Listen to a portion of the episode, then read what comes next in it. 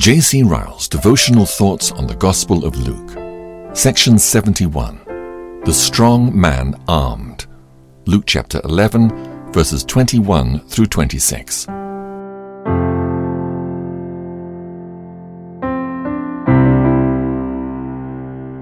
When a strong man armed keepeth his palace, his goods are in peace. But when a stronger than he shall come upon him and overcome him, he taketh from him all his armour wherein he trusted, and divideth his spoils. He that is not with me is against me, and he that gathereth not with me scattereth. When the unclean spirit is gone out of a man, he walketh through dry places, seeking rest, and finding none, he saith, I will return unto my house whence I came out. And when he cometh, he findeth it swept and garnished. Then goeth he, and taketh to him seven other spirits more wicked than himself, and they enter in and dwell there. And the last state of that man is worse than the first.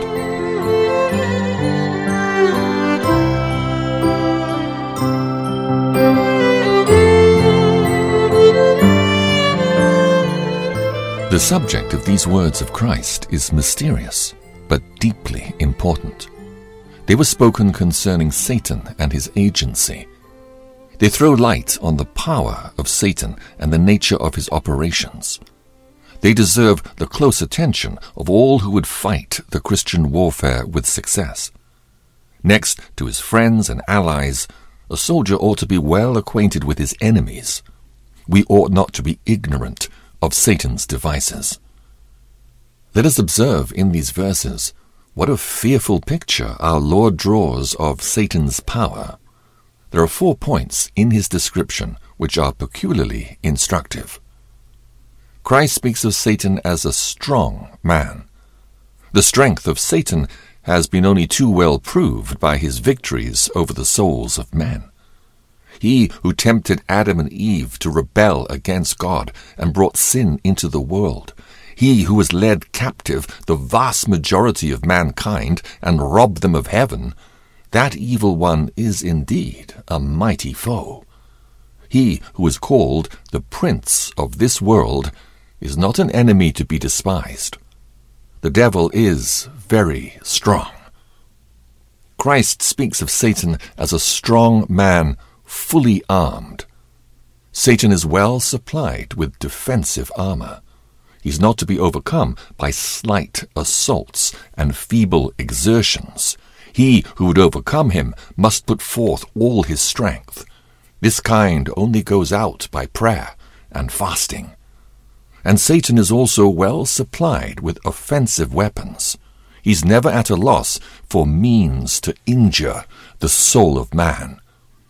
He has snares of every kind and devices of every description. He knows exactly how every rank and class and age and nation and people can be assailed with most advantage. The devil is well armed. Christ speaks of man's heart as being Satan's palace. The natural heart is the favorite abode of the evil one, and all its faculties and powers are his servants and do his will. He sits upon the throne which God ought to occupy, and governs the inward man. The devil is the spirit that works in the children of disobedience. Ephesians chapter 2, verse 2. Christ speaks of Satan's goods being at peace. So long as a man is dead in trespasses and sin, so long as his heart is at ease about spiritual things, he has no fear about the future. He has no anxiety about his soul. He has no dread of falling into hell. All this is a false peace, no doubt. It is a sleep which cannot last, and from which there must one day be a dreadful waking. But there is such a peace, beyond question.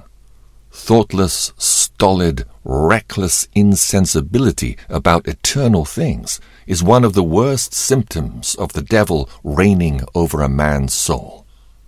Let us never think lightly of the devil.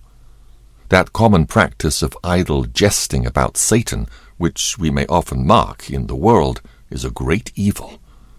A prisoner must be a very hardened man who jests about the executioner and the gallows.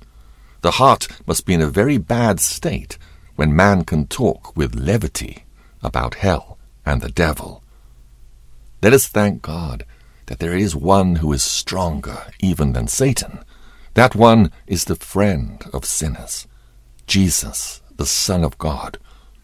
As mighty as the devil is, he was overcome by Jesus on the cross when he triumphed over him openly. As strong as the devil is, Christ can pluck his captives out of his hands and break the chains which bind them. May we never rest until we know that deliverance by experience and have been set free by the Son of God. Let us observe for another thing in these verses how strongly our Lord teaches the impossibility of neutrality. He says, He who is not with me is against me, and he who gathers not with me scatters. The principle laid down in these words should be constantly remembered by all who make any profession of decided religion. We all naturally love an easy Christianity. We dislike collisions and separation. We like, if possible, to keep in with both sides. We fear extremes. We dread being righteous overmuch. We're anxious not to go too far. Such thoughts as these are full of peril to the soul. Once allowed to get the upper hand, they may do us immense harm. Nothing is so offensive to Christ as lukewarmness in religion. To be utterly dead and ignorant is to be an object of pity as well as blame. But to know the truth and yet halt between two opinions is one of the chief of sins. Let it be the settled determination of our minds that if we serve Christ at all, we'll serve him with all our hearts. Let there be no reserve, no compromise, no half-heartedness, no attempt to reconcile God and mammon in our Christianity. Let us resolve, by God's help, to be with Christ and gather by Christ's side and allow the world to say and do what it will. It may cost us something at first, but it will certainly repay us in the long run. Without firm decision, there's no happiness in religion. He who follows Jesus most fully will always follow him most comfortably. Without decision in religion, there's no usefulness to others. The half-hearted Christian attracts none by the beauty of his life and wins no respect from the world.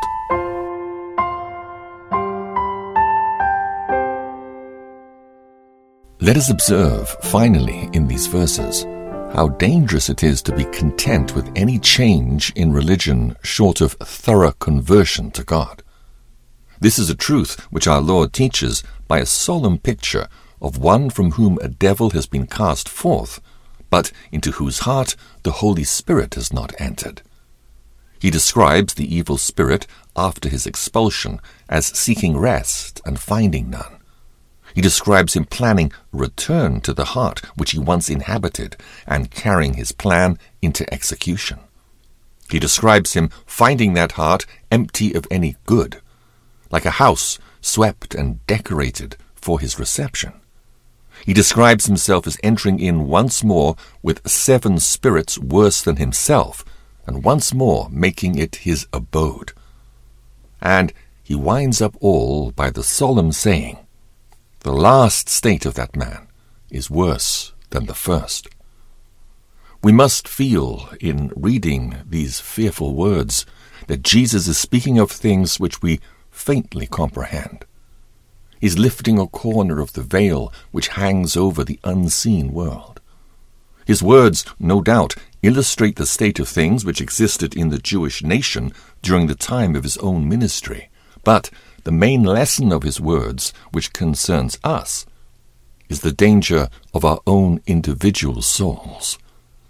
They are a solemn warning to us never to be satisfied with religious reformation without heart conversion. There's no safety except in thorough Christianity. To lay aside open sin is nothing unless grace reigns in our hearts. To cease to do evil is a small matter if we do not also learn to do good. The house must not only be swept and whitewashed, a new tenant must be introduced, or else the leprosy may yet appear again in the walls. The outward life must not only be decorated with the formal trappings of religion, the power of vital religion must be experienced in the inward man. The devil must not only be cast out, the Holy Spirit must take his place. Christ must dwell in our hearts by faith. We must not only be moralized, but spiritualized. We must not only be reformed, but born again. Let us lay these things to heart. Many professing Christians, it may be feared, are deceiving themselves. They're not what they once were, and so they flatter themselves that they are what they ought to be. They're no longer heinous sinners, and so they dream that they are Christians. They do not see that they've only changed one kind of devil for another. They're governed by a decent, Pharisaic devil instead of an audacious, riotous, unclean devil. But the tenant within is the devil still and their last end will be worse than their first. From such an end may we be delivered. Whatever we are in religion, let us be thorough.